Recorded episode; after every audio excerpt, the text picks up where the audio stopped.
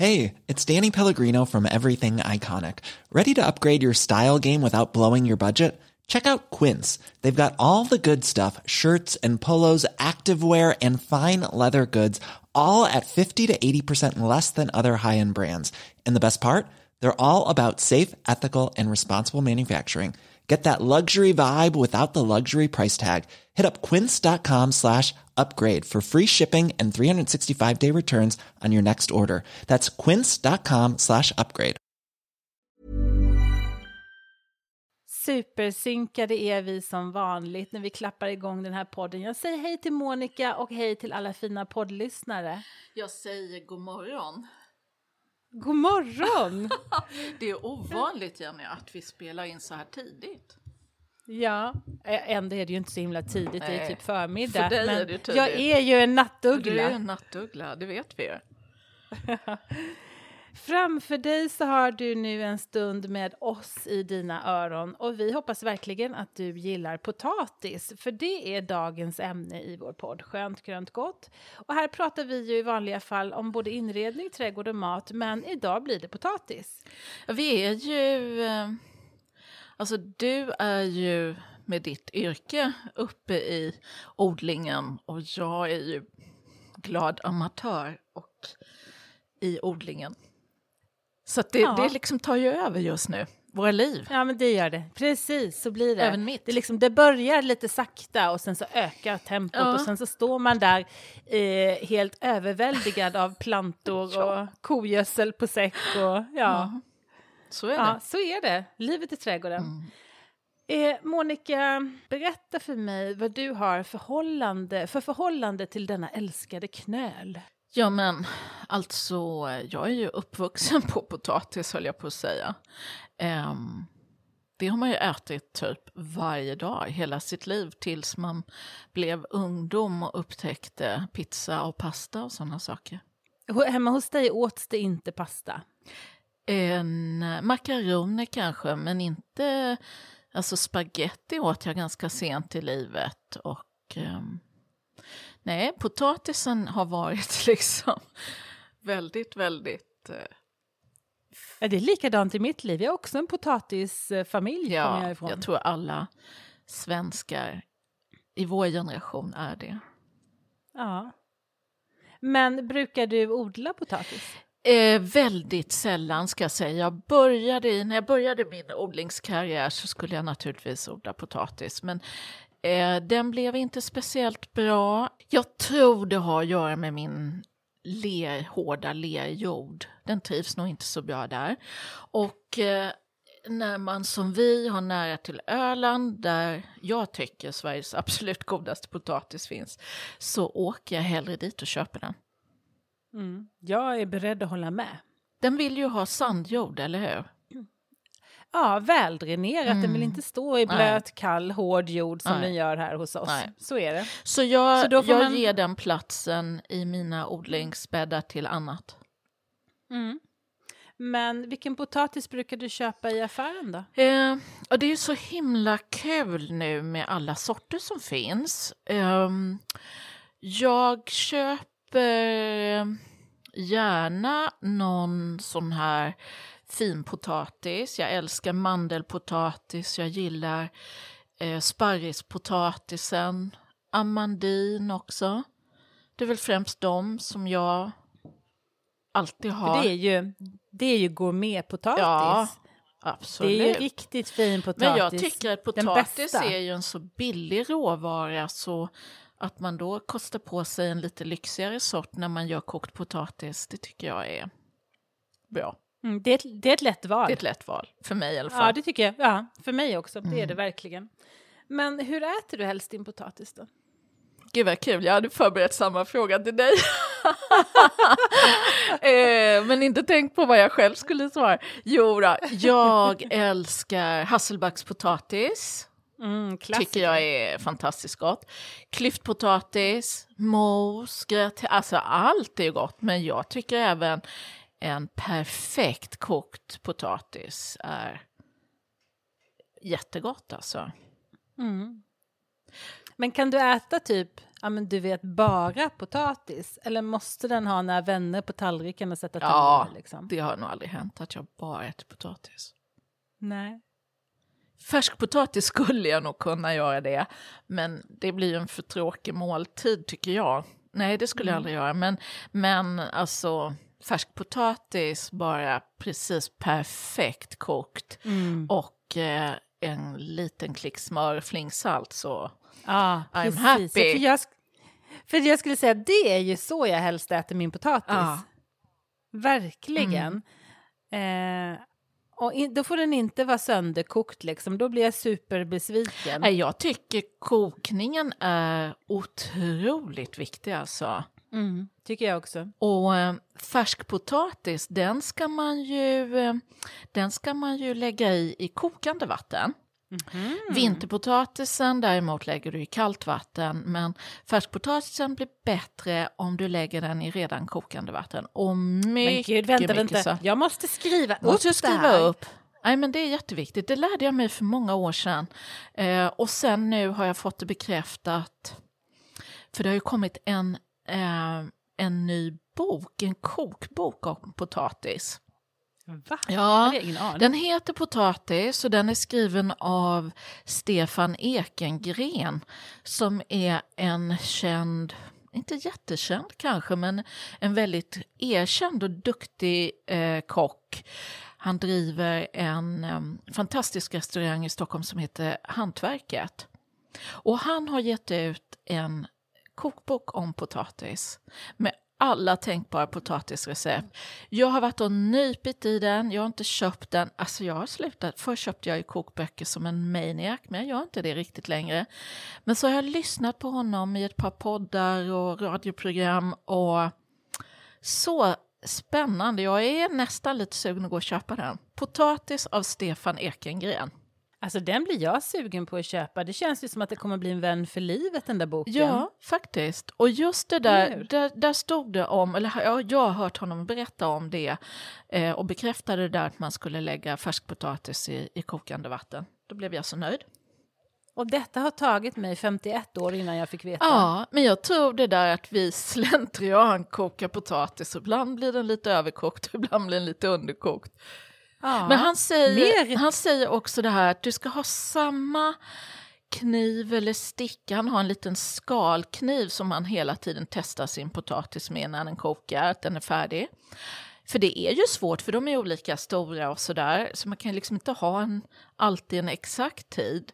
Men alltid samma sticka så att man lär sig liksom hur den ska kännas när den är perfekt. Och då säger han fortsättningsvis att man ska ha en liten, liten kärna, du vet nästan så en liten al dente-kärna i potatisen när du tar den. Eh, och sen häller du av den, ställer tillbaks den på plattan och låter den ånga av. Alltså inte på en kokande platta utan man stänger väl av sin platta och ställer den där. Låter den ånga av, då går den färdigt, får stå någon minut så blir den helt perfekt. Jag skriver. Ja, bra, bra, bra, bra. Men jag tänker att alla i Sverige kan ju koka potatis. Eller hur? Ja, men man kan ju också överkoka det gör ju potatis. väldigt många. Ja, alltså hur många gånger är det inte så att man till och med får den här eh, fina köttbiten, Ja. sakerna runt omkring är supersnygga och sen kommer potatisen. Och då har de stått typ äh, ja, men, i den där eftervärmen kanske och blivit trasiga Mm, Ja, liksom, precis. faller i delar Ja. och... Mm, Nej, det är inte lika gott, för då tar den ju in mycket vatten och blir Ja. väldigt... Nej, det blir inget bra. nej, nej, den blir blöt liksom. Har en rolig historia. Man, man tänker ju att alla kan koka potatis, men vi hade en, vi hade en indisk, en vän, ja, en affärsbekants son kom till Sverige och skulle göra, han var 18 år, skulle göra en praktik här i Stockholm. Och eh, han skulle bo hemma hos min kompis eh, själv i en lägenhet. Han kom från en väldigt välbärgad familj. Han hade för det första aldrig varit själv i hela sitt liv. Och han hade aldrig lagat mat. Wow. Eh, så Peter, min vän, försökte lära honom några snabba grejer så att han åtminstone skulle kunna ha någonting att äta. Och då var det att, Mm. att koka en potatis, tänkte det kan han ju inte, kan ju inte misslyckas med det. Så Aha. eh, på med en platta potatis och så gick han väl ut och gjorde någonting och Pranay, killen, han stod där i köket när Peter kom tillbaks och rörde potatisen med en diskborste. Men är du skön eller? Nej.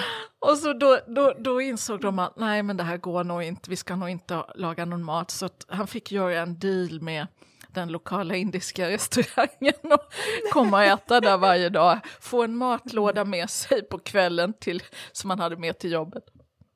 Nej. Så Men så, herregud, ser man, kan, så kan det vara. kan, på riktigt kan det bli så? Han kan ju inte ha varit i ett kök hela Nej, sitt nej liv, det eller? hade han ju förmodligen aldrig varit. En diskborste, han visste ju inte ens vad nej, det visste var då. vad det var. Oh my god. Mm, så kan det gå. Ah, 18 år. Mm. Oj. Det är en rolig historia. Ja. Och vad, vad det, det säger ju mycket om att man som människa verkligen kan snöa in ganska smalt på vissa saker och bara skita i resten av livet. Eller hur, eller hur? Här pratar vi om, om, eh, om liksom grader och eh, förfining, nörderi på hög nivå. Ja, jag tänker... Ja. Nej men vad bra att han inte tog toalettborsten liksom. My god. Ja, turen inte stod i Ah. köket. Oj oj oj. Ja. Mm. Men du, tycker du att vi ska börja lite med, eh, med dina recept? Eller tycker du att jag ska börja prata om ja, lite potatis? Vi kan, väl, vi kan väl mixa lite? Vi mixar lite. Jag börjar lite grann då. Mm. Börjar du? Ja. Alltså, jag går direkt in på känslan eftersom jag är en sån här känslomänniska. Känslan av egenodlad potatis tycker jag är ljuvlig. Mm. Och jag kan inte påstå att det är någon ekonomi i odlandet. För det är precis som du säger Monica, potatis är billigt. Mm. Även den fina potatisen är billig att köpa. Mm. Så det är verkligen en vardagslyx liksom. Utan jag tänker att man ska, när man odlar, gå in i att man odlar en känsla. Och det är känslan så här från jord till bord liksom. Och få från de första liksom knorriga skotten till att man får en färdig planta och till skörd. Eh, det är så härligt det här också tycker jag, att det kan vara så olika i färg och smak och textur. Ja, det, De är, det har jag de är- bara precis eh, ganska nyligen blivit varse det här med, var någon som frågade mig när jag var i en potatisbutik där de hade liksom, ja men på Öland började det växa upp att de har liksom 15 sorter som de odlar. Och så frågade de, gillar du gul eller vitt fruktkött? Och jag bara, va? Vet jag inte om vad Ja, jag gillar bäst. ja. Men jag gillar nog det vita tror jag. aha, jag tror att jag gillar de gula. Mm. Men det är jätteintressant. Och det är också en estetisk grej. Också. Alltså hur snyggt det blir på tallriken Mm. liksom. Eller hur? Och det kan verkligen vara från, alltså från den bonnigaste knölen till en riktig primadonna-knöl. Potatis är så olika. Mm. Och potatis är ju gott året om, men det är väl färskpotatis vi drömmer om, eller? Ja, det tycker jag. Ja. Vet du förresten när det skiftar från att vara färskpotatis till att bli vinterpotatis? Nej, själv odlar jag ju nästan bara först den färskpotatisen och sedan den som heter sommarpotatis. För jag brukar strunta i de här lagringssorterna Mm. på grund av alla sjukdomar. Eh, så jag skulle säga, är det de man skördar i augusti är sommarpotatis? Det enligt, um, enligt boken, nej jag vet Mm. inte enligt boken men jag läste det någonstans, så byter det namn i, um, alltså typ i, i butiken när du, när du köper det där så blir det vinterpotatis den första oktober. Första oktober? Hur man nu kan göra det, för det är väl sorterna som bestämmer det. Men det är klart, då tar man in, då tar man in vinterpotatisen. Eller då har den potatisen fått så mycket stärkelse i sig så den har blivit riktig potatis, höll jag på att säga. Vinterpotatis. Ja, men och du vet, färskpotatisen äter man ju liksom hela juni och kanske hela juli. Mm. Och sen är det ju sommarpotatisen, ja den är ju, den börjar man ju skörda liksom kanske slutet av juli och sen så har man hela augusti, så man har nog hela september på sommarpotatisen också. Mm. Det har man nog faktiskt. Och när du säger sommarpotatis, är den, rä- räknar du den som en färsk potatis? Nej, eh, färskpotatisen är den allra, allra Okej. tidigaste. Mm. Och sen är det den här sommarpotatisen. Eh, och den brukar väl inte odla så mycket för lagring egentligen. Nej, den ska Men- ätas direkt. Ja, fast jag har börjat att spara på dem också. Bara man låter dem ligga kvar i jorden lite längre så tycker jag att de funkar som lagring också. Mm. Eh, faktiskt, så jag tycker.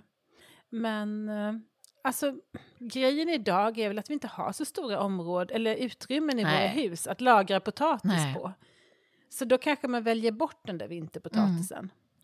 Mm. Eh, det, det är nog så. Jag odlar också bara de tidigaste sorterna kanske för att de känns friskast. För ju längre den här knölen är i jorden, desto större chans är det att den drabbas av potatisbladmögel. Mm. Och det brukar dyka upp ja, men typ i augusti, du vet, när, när man känner när man går barfota ute i gräset att man blir blöt om fötterna, när daggen kommer. Eh, då brukar potatisbladmöglet färdas liksom med vinden. Det brukar börja i Skåne och sen flytta sig med vindarna över hela Sverige. Eh, så typ augusti. Men jag låter liksom potatisen ligga kvar i jorden hela sommaren som en förvaring. Och under sommaren så blir det liksom att eh, skalet blir lite tjockare på potatisen. Och då klarar de vinterförvaringen ganska bra. Men jag tar alltid bort och slänger precis all blast. Och de hamnar inte på komposten för jag vill inte sprida de här svampsjukdomarna. Så det är ju en ganska sjuk råvara liksom. Den får ju mycket skit. Mhm. Eh, så. Viktigt med växelbruk där också, att man byter odlingsplats. Mm.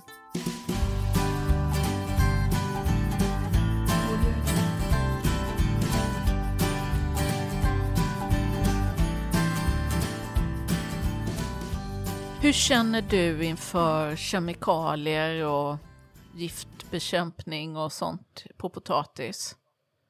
Alltså det är eh, i Sverige den mest besprutade råvaran Ja. vi har. Det har jag också hört och att man då... Där, det kan ju vara en anledning att man vill odla sin egen. Och eh, att man, om det är någonting man ska köpa, helst biodynamiskt, så är det potatis. Ja, absolut. Och eh, det sprutas också. Och sen så brukar det stå på de här medlen att det inte får skördas efter si så många dagar. Jag vet inte riktigt hur många dagar det är. Men de plockas upp mycket tidigare och levereras till butik liksom. Eh, så, så det är verkligen, ja, men jag förstår det för de får väldigt mycket sjukdomar alltså. ja. Det, det är så. Och ska man odla det storskaligt och få en ekonomi i det, då måste man nog spruta. ja. Men eh, ja, då får man odla egen potatis. Nu, tänker Ja, vi, nu tänker vi om. Nu är det ju dags att plocka fram de här potatisen då. Eh, jag förgror alltid potatisen.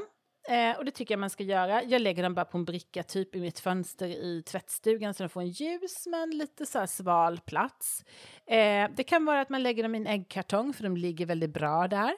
Det kan vara att man lägger dem på en jordbädd. Det går superbra. Vad har- inte vattna. Får jag fråga, var har du en ljus och sval plats någonstans? Nej, men det får bli tvättstugan. Eh, den är inte alls så himla sval, men eh, den är inte så varm som alla andra rum i alla fall. Okej. Eh, utan det, den ligger där i fönstret Mm. liksom. Nej, man har ju ingen Nej, ljus och det är svårt plats. tycker jag. Ja, och grejen är att de där groddarna ska bli så här korta knubbisar liksom. De ska inte vara för långa. Eh, och i, ligger de typ i rumstemperatur, jag menar man har så här 25 grader varmt, då blir de så här långa och så går de bara av. Mm. Eh, så svalt och ljust ifall man kan trolla fram en sån plats. Och sen när de börjar liksom att få de här groddarna, då kan man spraya med en sprayflaska med lite vatten på dem. Då kommer det att utvecklas som små minirötter på groddarna och då är man en bra bit på väg.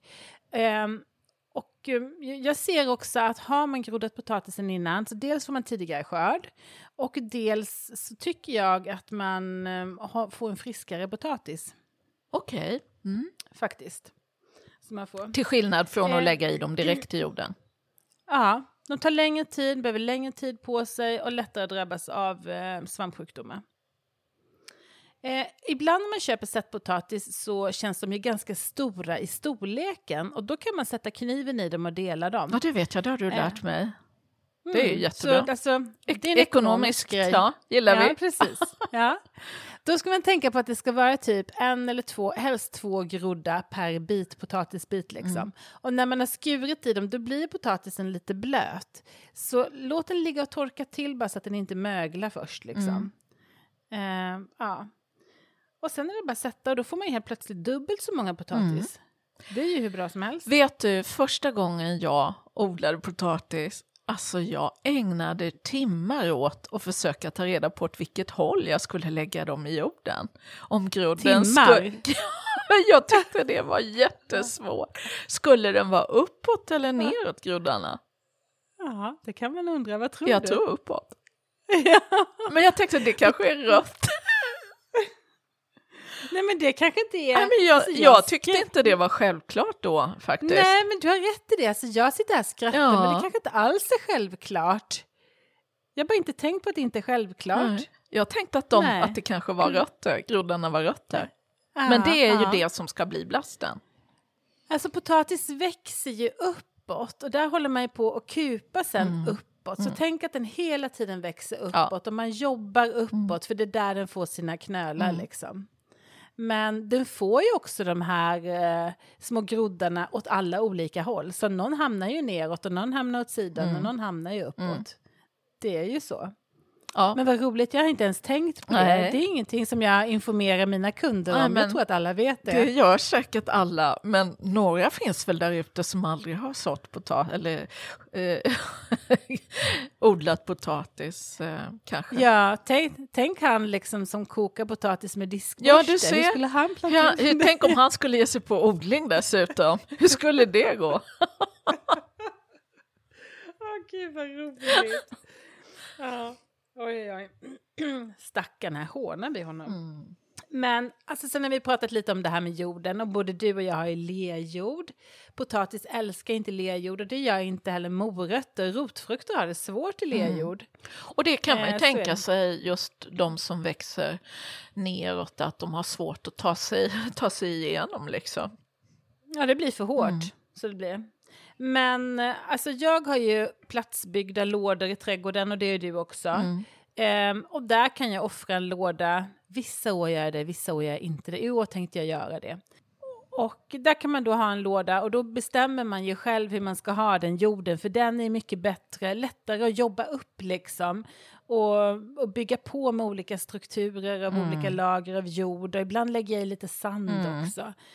Och jag tycker också att den jorden värms ju upp lite fortare. Eh, och det är lättare tycker jag också att täcka över med fiberduk ifall man börjar lite för tidigt och det råkar frysa. För potatis är väldigt, väldigt känslig för frost. Så det. Så du förgror nu och när vågar du sätta ut den?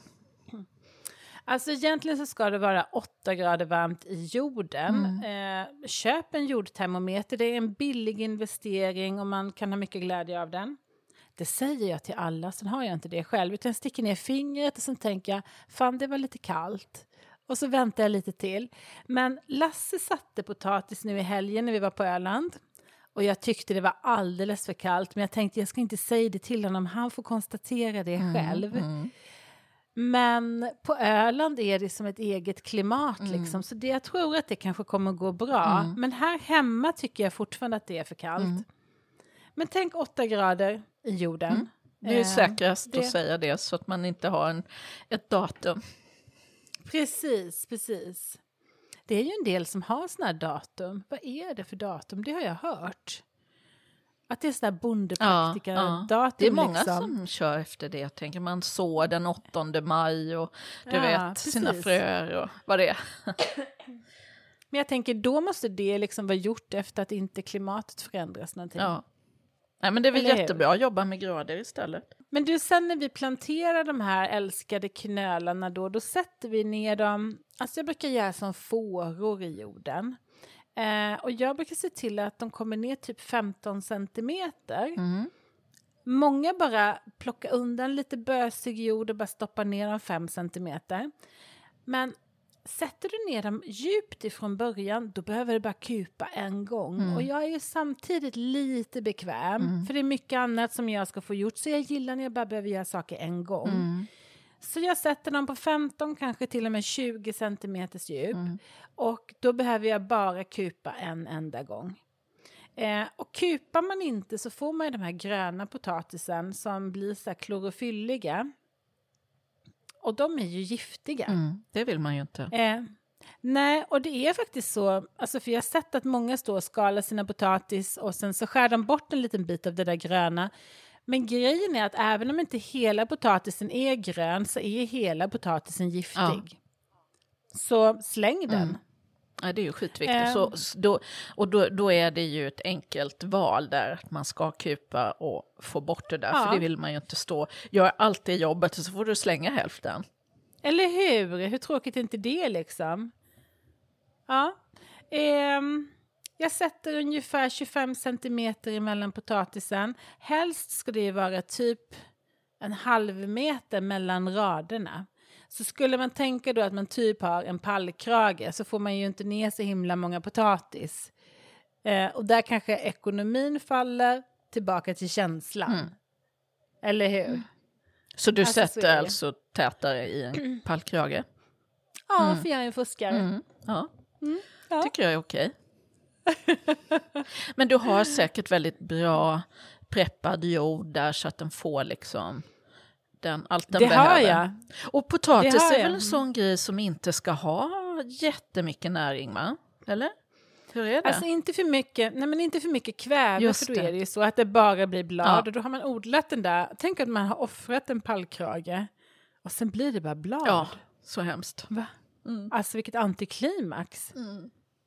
Fruktansvärt. Men ska vi slänga in ett litet recept eller? kan vi göra... Eh, det är inte så mycket recept, det är väl mer ett hack, sådär ett, ett råd. Eh, och jag tänkte på potatismos. Då läste man i många recept att man ska köra moset fluffigt med elvisp. Men det är helt fel. Det gör jag. Gör det? Mhm. Får du inte klistrigt mos då?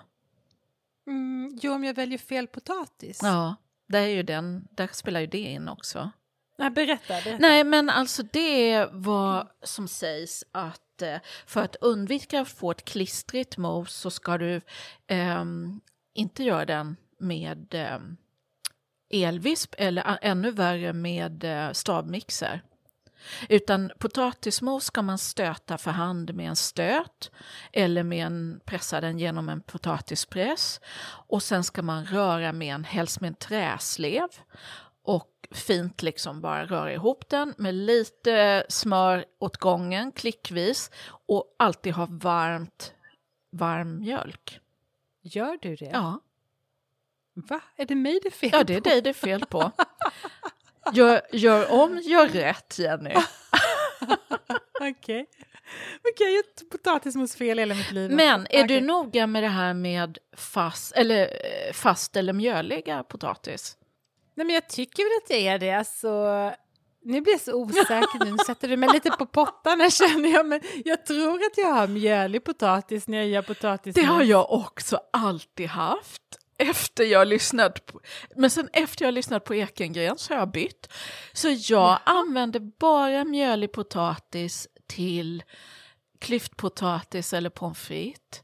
Sånt, Nej, men nu måste jag skriva sånt, igen. Vänta han lite. säger att sånt som ska vara knaprigt och få en knaprig yta, där ska du, eller krispig liksom, krispig knaprig, där ska du använda mjölig och allt annat så använder han fast. Och faktum är att efter jag har bytt och gör en mos på fast potatis så tycker jag att det blir godare. Men det är kanske en, du vet, det är kanske en efterkonstruktion. Men bara sånt som ska vara krispigt eh, ska ha mjölig potatis. Mhm. Gud vad jag känner mig sådär pekpinneaktig nu.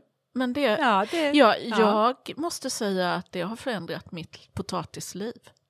Wow. Jag är snart beredd att köpa den där boken kan jag Ja, säga. det, det måste du göra. Ja, det låter det som. Eller får du lyssna på, han finns, han har varit på massa olika radioprogram och pratat om, om den här boken och då berättar han olika sådana här saker. Men jag tänker också faktiskt här, att jag gillar ju att, att sälja växter med information. Så tänk om jag skulle kunna sälja de här sättpotatisen med potatismos-inspiration. Ja, just det. Eller hur? Jag behöver ju lära Ja, men mig du det måste här. ju genast köpa den där boken. Jag känner Ja. faktiskt det. Man kanske till och med skulle som dela ut ett recept. Liksom. Ja, precis. Eller hur? Så här bra kan det bli. Mm. Men kör inte med elvispen. Nej. Nej. Och definitivt inte stavmixaren. För det slår Nej. sönder, tydligen slår sönder eh, vad det nu är för någonting som slår sönder. Men så slår sönder den för hårt så att den blir liksom Mhm. klistrig. Men du, jag har inte ens en stomp. Får du köpa boken och en stomp då? Ja. Kan du Använd- sälja allt det? Använder du? Träslev Men, också. an- eller, men det har jag. Fast ibland tycker jag att det känns lite sunkigt med träslevar. Varför måste man ha en träslev? Nej, jag vet det inte. Känns... Jag vet inte. Ja, Det är säkert snyggt. inte viktigt kanske. Men du, vad använder du med den där stompen till? Är den verkligen bara till potatis? Ja, Så bara jag Ah, använder inte det. Mm. Ja, den ska väl få en plats i lådan då. Ja. Den är, den är en sån där jobbig som inte får rum i lådan som ofta? Det det gör att allting stoppar upp. Ja, okej. Gud vad jag ställer till det nu. Ja, okej. Mer potatis åt folket.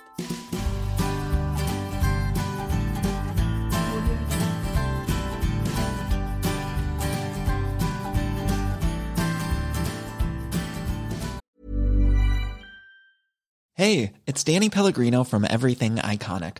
Ready to upgrade your style game without blowing your budget? Check out Quince. They've got all the good stuff shirts and polos, activewear, and fine leather goods, all at 50 to 80% less than other high end brands. And the best part? They're all about safe, ethical, and responsible manufacturing. Get that luxury vibe without the luxury price tag. Hit up quince.com slash upgrade for free shipping and 365 day returns on your next order. That's quince.com slash upgrade.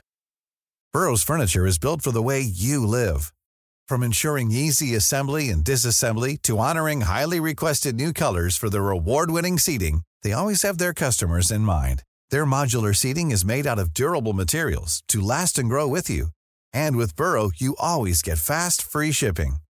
Get up to 60% off during Burrow's Memorial Day sale at burrow.com slash ACAST. That's burrow.com slash ACAST. burrow.com slash ACAST.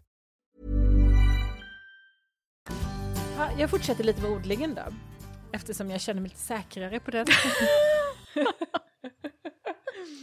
eh, när potatisen väl har börjat växa, alltså då vill de ju ha en ordentlig rotblöta, typ en gång i veckan kan man säga, för att utvecklas bra. Så gå inte där och vattna på dem varenda dag, utan låt dem torka upp lite emellan. Eh, och jag vill verkligen påminna om att det är jorden ni ska vattna, inte blasten, för ni vill inte ha en massa mögel. Så det är inte läge att sätta vattenspridaren i potatislandet. Annars är ju det en quick fix som man gärna gör för att man sätter på vattenspridaren, sen springer man och gör någonting annat liksom. Stompa potatismos till exempel som verkar ta mycket tid. Ja. Ja. Men eh, gör inte det. Vattna jorden, inte plantorna. Och sen kupar ni allt eftersom då och det är ni duktiga på för ni kommer få ångestattacker ifall ni bara får gröna potatisar sen. Det är inte kul. Men när du vattnar då, vattnar du mellan de här fårorna? Ja, Eller vad säger Ja, man, de här precis. upp... Vad säger du? Kupningarna? Mm. ja precis. I dalarna, Precis. i dalarna mellan kuporna. Ja, och det, liksom, det landar ju där. Mm. Så det. Man vill ju inte vattna bort jorden. liksom. precis. Men och tänk då hellre vattna, som alltid säger jag ju det, hellre sällan och ordentligt. Så det får en ordentlig rotblöta. Sen kan jag verkligen tycka att det här pallkragodlandet, det, man får lära känna sin pallkrage för det torkar på ett annat sätt där än i jorden en varm sommardag. Så är det 30 grader ute så kanske ni får vattna en gång till Mm. emellan. Eh, så kan det vara. Jag tycker ibland att det kan vara svårt att veta när potatisen är färdig. Eh, och man brukar säga att den ska blomma, sen ska den vissna ner. Men det är också så att all potatis blommar ju faktiskt inte. Eh, så alltså jag brukar göra så att jag sticker ner handen i jorden och sen så plockar jag ut något potatis och tar som lite test liksom. Och så kanske jag känner att nej, de andra får växa på sig lite till. Eh, ja, för det är inte, det är inte solklart liksom. Sen står man ju där helt plötsligt med en stor skörd som ska förvaras någonstans och lite kan man ju få in i kylen. Eh, jag har nyligen lärt mig att de ska förvaras i kylen i en papperspåse som ligger i en plastpåse. Aha, papperspåse som ligger i en plastpåse. Ja. Ehm, jag tror att jag har typ alltid haft dem, hela nedersta lådan i kylen har bara haft ett berg av löspotatis. Mhm. Då kan de ju torka lite. Mm. Eh, och det vill de ju inte. Och ligger de i en plastpåse så möglar de och det vill de inte heller. Så en papperspåse in i en plastpåse, då håller de länge. Det Okej. blir lagom. Gud vad vi får lära oss mycket bra i den Eller här hur? podden. Learning by Ja. doing. ja. Men annars så är det ju alltså att de ska förvaras mörkt och svalt och helst bara egentligen med ett par plusgrader. Och gärna med andra rotfrukter men absolut inte med frukt. Eh, för då ruttnar de ju. Eh, och det är inte många som har det där utrymmet. Jag har faktiskt ett jättebra källarutrymme här i mitt hus. Vi har ett gammalt hus. Eh, så där har vi lite potatis ibland.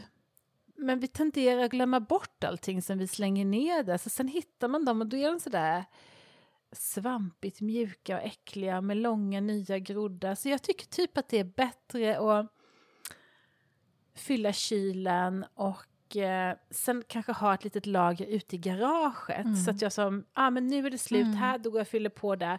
För jag är dålig på att gå ner i min källare. Mm. Jag har är- också en gammal, inte jord, ja det är väl jordkällare.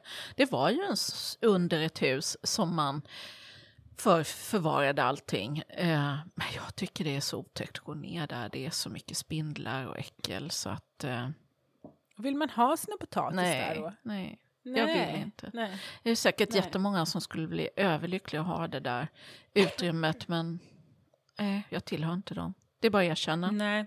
Ja, det, det är likadant med mig. Och sen tänkte jag gå tillbaka till lite potatisbladmögel, för det är det som är issuen liksom. Mm. Och det börjar ganska tidigt och då ser man typ, eh, alltså det är som små svarta prickar på bladen och det är då det händer. Och då ska man egentligen klippa av all blast ända nere vid jorden och slänga, inte i komposten utan släng. Annars så sprids ju de här mögelsporerna med regnet och när du vattnar då hamnar det i jorden och sedan förvandlas det till brunröta. Och brunrötan gör ju att potatisen ruttnar. Och det har hänt mig och det är så jäkla tråkigt. Och det händer oftast bara för att man helt plötsligt har blivit lite lat. För ni vet där på sommaren, då är man inte lika trädgårdspå. Liksom. Då har man som tappat odlarfokus, man gillar att hänga på stranden, dricka rosé och umgås. Och, Mm. Och sen känner man sig lite duktig över de där odlingarna som ändå funkar. Och då har man glömt att se att potatisbladmöglet har tagit över. Så kommer det en regnig vecka, ni vet en sån här härlig svensk monsunperiod. Det blir sjukt blött och där kommer den där brunrötan. Mm. Trist. Och det är ju också väldigt stor risk att det sprider sig till tomaterna va? Det är det. Det är det. För det är samma, det de du- är samma familj. Ja, men och just möglet har också väldigt lätt att sprida sig till gurkplantor. Aha. Så det har, ja. Och squash och pumpa. Men om du då Vänta. klipper av blasten i rätt tid, när du har upptäckt att det börjar komma, klarar det sig då? Mm. Ja, då klarar det sig. Och, och, och potatisen kan leva vidare i jorden utan sin blast? Ja, ifall det inte är så att det är alldeles för tidigt. För det är också ett problem. För vissa år så äts liksom blasten upp av mördarsniglar. För mördarsniglarna älskar potatisblast av någon Jaha. konstig anledning. Det är väldigt konstigt eftersom hela, hela växten är ju egentligen giftig liksom. Så det är jättekonstigt. Men ja, de gillar blasten eh, och tuggar i sig den. Och är det i för tidigt stadie och de då förlorar för mycket blast, då orkar inte potatisen vidareutvecklas och då blir det en sämre skörd. Så skulle möglet komma tidigt på säsongen, när man klipper bort, då tror jag att man får en sämre skörd. Men man får i alla fall en skörd och det får man inte om det blir brunröt av det. Sen kan man ju få, du vet såna här lite torra prickar på potatisen, det kallas för skorv. det har jag fått. Det är trist. Ehm, och eh, mycket kan man bara skrapa bort med kniv liksom. Men det försämrar ju lagringsförhållandena. För om en sån potatis får ligga i ett par månader så blir det som en röta i det. Mm. Då går det in i potatisen och, och den känns ofräsch liksom. Mm. Så det är inget farligt, det är bara osnyggt egentligen. Eh, jag gjorde misstaget i min tidiga potatisodlarkarriär att eh, slänga aska i potatislandet. Och aska lever ju kvar i jorden så oerhört många år innan det försvinner. Och det är bra för mycket, för det är kalium i, så det är ett sätt att gödsla jorden. Men potatisen hatar det. Och då blir det skorv. Fan vad svårt det är alltså att hålla reda Ja. på alla dessa grejer. Vilken gröda som ska ha vad och vad som man absolut inte får göra. Och nej men det, om, ofta är man så här, du vet i trädgården så kör man ett ryck. Mm. Då får jag alla samma. Eller hur? Man går där med en säck och strör ut någonting och då blir det liksom, ja men hallonen får också. Det är ju, alla får samma. Mm. Ja. Men hallonen blir ju glada av aska för då får man inte så mycket mask. Men råkar man slänga askan i potatislandet så får man skorv. Och då blir det kvar, då får man ju alltså byta odlingsplats i typ tio år. Åh jäklar. Extra arbete. Jag tänkte på den här brunrötan som du sa. Ehm, då får du flytta potatisen nästa gång, men kan man odla annat i den jorden eller är det en körd? Nej, nej, man kan odla annat. Mm. Det går jättebra. Har du fler potatishacks då? Men det har jag faktiskt. Klyftpotatis, det gör vi väl alla eh, ofta och gärna. Eh, och då har jag ett litet hack och det är att eh, när du har gjort dina klyftor, se till att klyftorna blir så lika som möjligt i storlek. Eh, det är naturligtvis för att de ska tillagas jämt. Men när du har gjort klyftat dem, koka dem i tre minuter. Jag skriver igen. Koka klyftpotatisen i tre minuter. Innan man slänger dem i ugnen. Innan de går in i ugnen. Innan du dressar dem med olja och kryddor och sånt där. Så snabbt uppkokt, tre minuter. Lägger dem att torka på lite hushållspapper eller en handduk eller någonting så de blir torra. Sen häller du på olja och kryddor. Lägger ut dem på en plåt. Jag brukade för alltid bara slänga in allting. Huller om buller och, och mycket. Eh, och det, då får ju inte alla den där perfekta ytan. Så var lite noga om du hinner och lägg upp dem på plåten och gärna med äggen, alltså den, det man har klyft, äggen uppåt. Jaha. Så att alla ligger med äggen uppåt. Vem fan har Vem tid med fan har tid med det? Men tänk så lite extra tid det tar, Jenny. Och så bra det blir. Alla det måste bli väldigt stor skillnad. perfekt krispiga. Ja. Så kör du dem i varm ugn. Eh, ja, 200 till 225 säger jag för att vara lite säkra lite. Har man eh, varm, en bra varmluftugn kanske man bara behöver 200. Har en vanlig så kör du 225. Eh, ungefär 20 minuter, 20-25, det får man ju se lite, det beror på storlek och allt sånt där. Och ett litet tips till det är att de sista fem minuterna kör du på grillen. Alltså, och mjölig potatis har du haft naturligtvis. Ja, det blir så bra. Klart jag hade mjölig Klart potatis. du hade det. Mjölig potatis, fem, eh, tre minuter kokning, fem minuter grill på slutet. Och så kan du ha samma kryddor som du brukar ha, salt, peppar, rosmarin är en sån där grej som går jättebra med potatis. Timjan, vad man nu vill. Det var mitt lilla hack.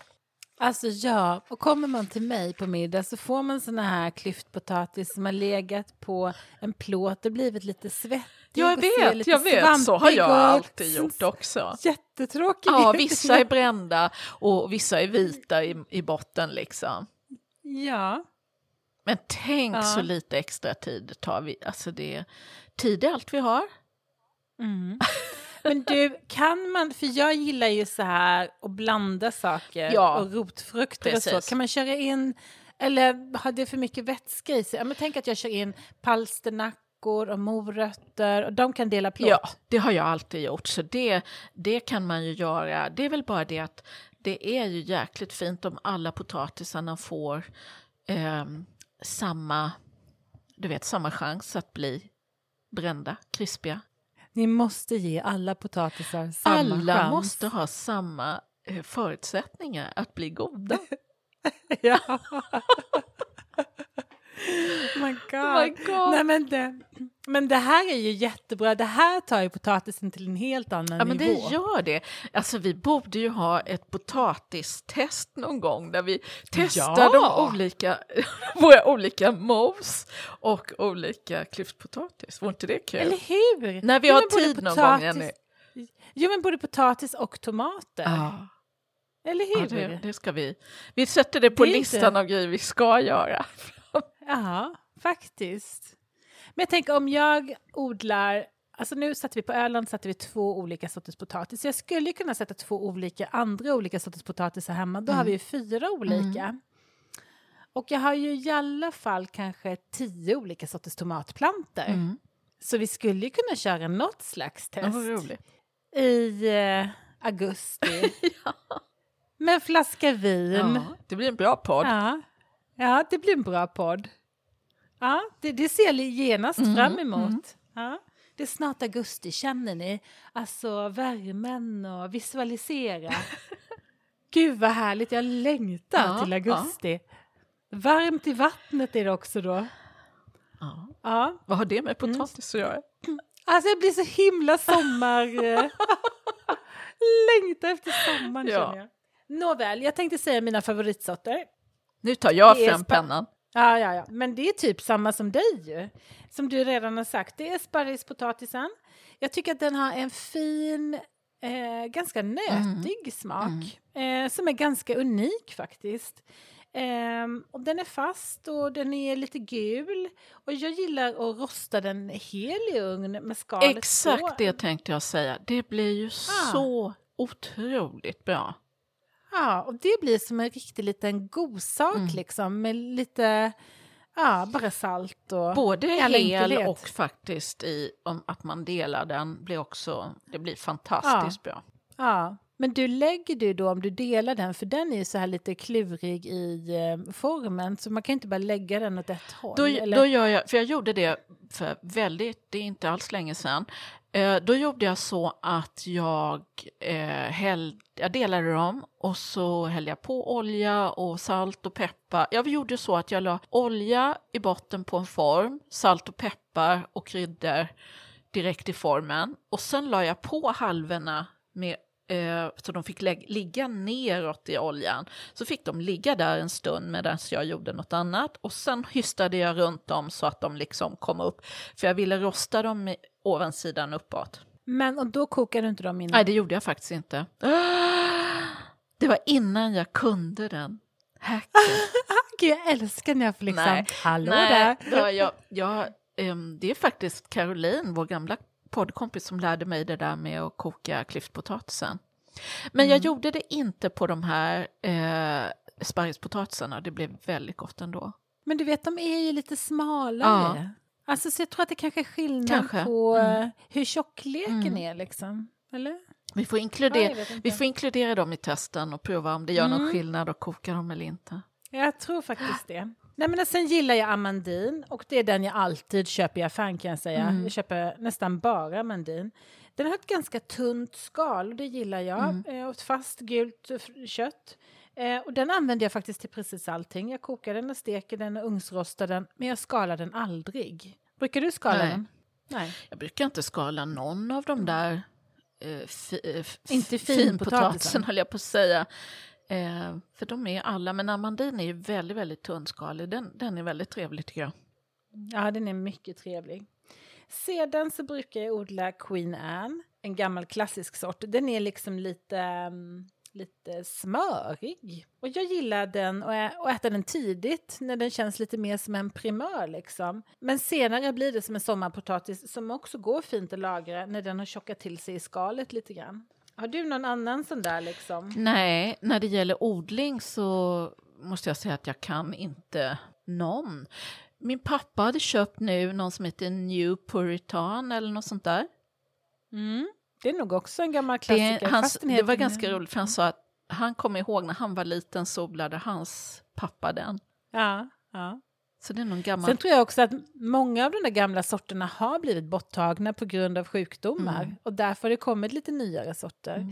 En som jag alltid har, alltså den som är klar typ till midsommar då, eh, det är en sort som heter Rosara. Och den har lite rosa skal och är väldigt frisk och lättodlad och jättegod. Så den tycker jag är midsommarpotatisen liksom. Så jag tycker. Och det är fint också med en rosa potatis. Förra året odlade jag en massa blå sorter för jag kände att jag behövde testa. Det var inte min grej. Alltså det kändes så här... Ah, jag tror det är mer för sinnet, att det kändes Mm. motigt att sätta tänderna i en potatis. Den såg typ giftig ut för den blev Mm. Nej, väldigt det lila. Det är jättespeciellt alltså, det är inget fel på smaken. Nej. Men... eh, Det känns inte fräscht. Nej, det känns inte fräscht. Jag vet jag lurade på mamma och pappa också en sån påse med sättpotatis och pappa kom och var så upprörd. Jag var så här, vem ska kunna äta det här? Det ser ju inte friskt Nej, ut. nej. Men det är snyggt på bild. Ja. Men jag tycker det är svårt att sätta tänderna i det. Mm, håller med. Eh, jag vet inte varför. Men det är nog bara för att färgen känns fel, eller hur? Mm. Jag tror man är så, du vet, man är så invand vid, men det är likadant, jag har svårt för svart pasta, sån här bläckfisk, svarta. Det är, jag Ja. tycker inte det är kul heller. Grejer Nej, det ska, också det ska vara som det alltid har varit. Ja, old fashion. Mm. Ja. Men alltså, ja, man måste inte heller odla i pallkrage eller ett stort land. Man kan faktiskt odla potatis i hink. Så har du en balkong, dels hink, tänk 10 liters hink då. Och då som lägger man ju först lite jord på botten, bara kanske 10 centimeter. Och sedan lägger man på sin sättpotatis med fina groddar. Och sen Uppåt. så blir det, ja, precis. Sen blir det som att man kupar och då så blir det att man fyller på en näve jord allt eftersom den växer uppåt. Eh, och då blir ju det som kupningen och då blir det som att man får hela den här hinken full med potatis. Eh, så det funkar lika bra på en balkong liksom, eller en uteplats, eller om man känner att man bara vill, du vet, ha något litet, eller bara till midsommar. Om man har inte plats i sin odling så kan man ha bara ett par hinkar till Det midsommar. är jättekul. Det är jättekul. Och det finns så här specialhinkar som har en insats eh, som är tre hål i. Så den är gjord för tre set potatisar. Och så kan man dra upp insatsen och bara plocka ut de som är färdiga. Och låta de här minibebisarna vara kvar. Också helt förtjusande. Superbra. Nej men så det, ja. Potatis, potatis, potatis. Eh, stort och smått, antingen i hink eller i pallkrage eller på landet. Jag har ett recept till. Ja, ge mig. Ge mig. Jag tar, jag tar, jag tar Jag, fram spar, papper och penna. jag bums. det bästa till sist. Ja, gud, du ska ha en ny sida i mitt block. Ja.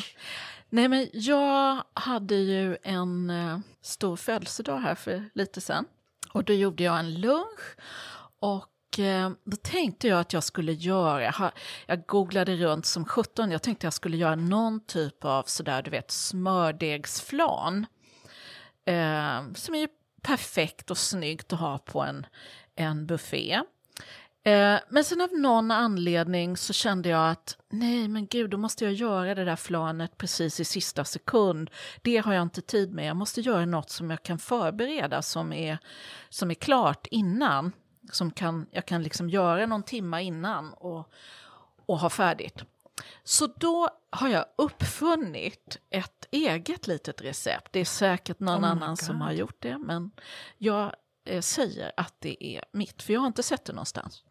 Då har jag, Produktutveckling. exakt, så det här är en, pot, en potatistartelett, eller en, eh, ska vi säga en Jansson-tartelett. Och då tog jag en rulle smördeg. Jag stansade ut, jag tog ett glas som var lika stort som mina, jag hade köpt såna här aluminiumformar som var väl kanske, ja men säg 10 centimeter i diameter. Så jag tog, hittade ett glas som passade perfekt, stansade ut degen, tryckte ut den lite lätt i formen. Så eh, hackade jag några ansjovis, jag eh, gjorde en liten äggstanning, ett ägg och eh, ungefär en lite, eller en deciliter grädde. Ett ägg och en deciliter grädde. Och så rev jag kanske ja, ett berg, höll jag på att säga, med västerbottenost. Men det var väl kanske då en och en halv, två deciliter. Jag tror inte den här mängden är så avgörande. Du kan fribasa lite. Sen tog jag mandelpotatis som jag mandolinade. Tunn, tunn, tunn till tunna skivor. Eh, har du inte en mandolin så tar du en osthyvel. Blev det ett litet berg med sådana små skivor? Jag vet inte, vad kan jag ha tagit kanske? Tre potatisar kanske? Och så tog jag vattenkokaren och hällde kokat vatten över dem. Det fick stå fem minuter kanske medan jag rörde ihop de andra grejerna. Och sen torkade jag potatisen, började lägga ut eh, några, tre små skivor i botten på formarna. Jo, jag hade ju stekt lök också. Jag hade stekt lök så att den var jättefin, du vet. Så precis, alltså tänk som att du gör en Jansson plus att det är en äggstanning. Eh, det är egentligen det som är grejen. Så att eh, varvade små skivor med potatis, ganska lite i varje lager. Potatis, lök, lite ansjovis, hällde på lite äggstanning och så började jag om med tre, fyra skivor, eh, lök, ansjovis, du vet, byggde upp det. Och sen äggstanningen och lite salt och peppar emellan. Och så körde jag, så la jag ost ovanpå, västerbottenost ovanpå, körde det i ugnen på, hade nog 225 grader i början och sänkte ner det till 200.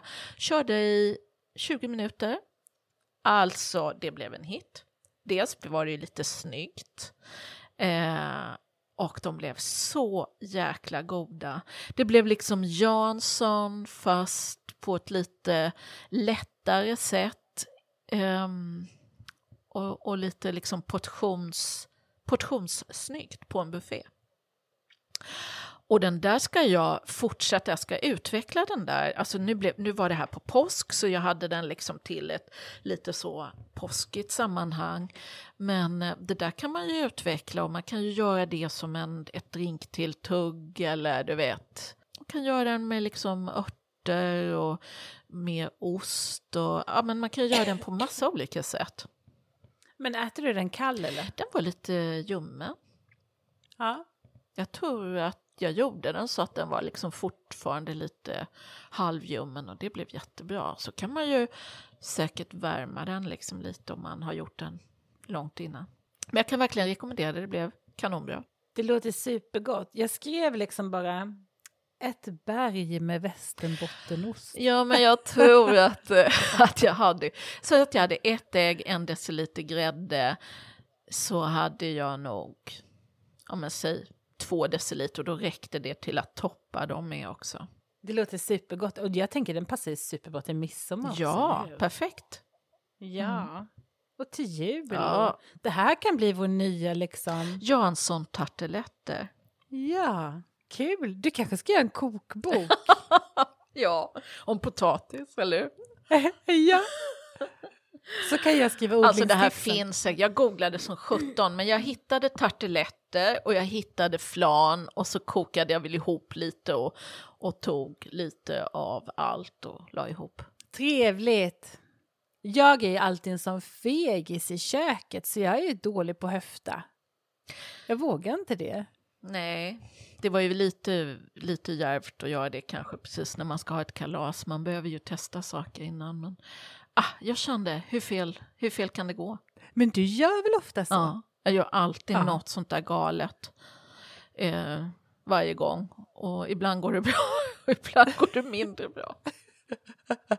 Vi pratar inte om det Nej. som går dåligt. Jag, jag skröt ju så min rökta lax eh, någon gång där i, i, i något det. avsnitt och sen så skulle jag göra den på julafton. Och det vet, det blev ju inte klart. Elden bara slocknade så att jag fick liksom inte igång någon rök. Det var ju kallt på julafton, det var ju liksom 10 minus. Så i min gamla klotgrill, det blev väl för kallt så att eh, Det blev ingen fisk? Nej, jag fick köra den klart i ugnen och blev Aha. superstressigt och, och du vet, precis så där som man inte vill att det ska bli. och då var, det någon, också... då var det någon som sa att eh, ja, det har ju skrivit om det här i, i podden, hur bra det är. Och, då- och då hade jag ju till och med testkört innan för att det skulle vara liksom... Test, testningen gick bra men inte Nej, slutresultatet. Men du, har det blivit någon ny grill då? För nu sätter ju den här grillsäsongen igång. Ja, här. du fattar ju hur, hur jag... Jag är ju hopplös. Jag håller på och googlar och läser och jag ser på Youtube och filmar och vilken sort. Eh, Alltså jag har ju ett...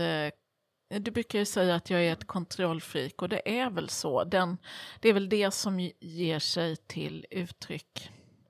Så du kan inte bestämma vilken du ska köpa? Nej, nej, nej. Jag undersöker. I, mo- I morse har jag legat flera timmar och tittat på det här The Green Egg.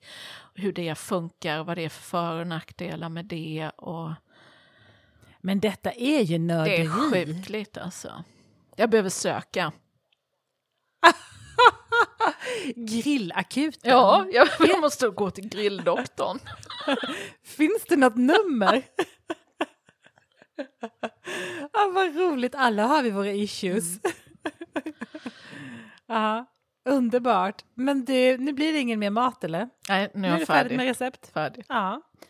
Men hörni, då vill jag säga till er, ut och odla potatis och sedan njut av vårsolen, en kaffe på trappan och vår podd i dina öron. Och med detta så tackar vi för att du lyssnar och säger hej. Tack och hej.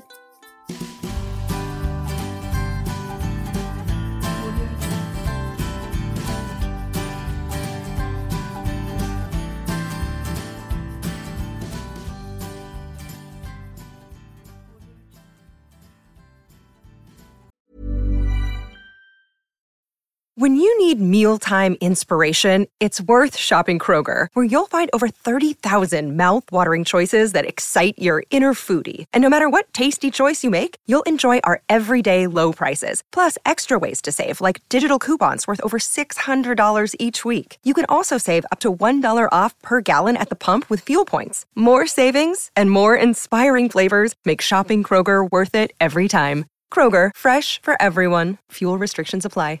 Sick of being upsold at gyms? My guy, you're currently a base member. For $90 more, I can upgrade you to our Shred membership. For 130 more, you'll be a Swole member. And for just $300 more, you'll reach Sweat Platinum.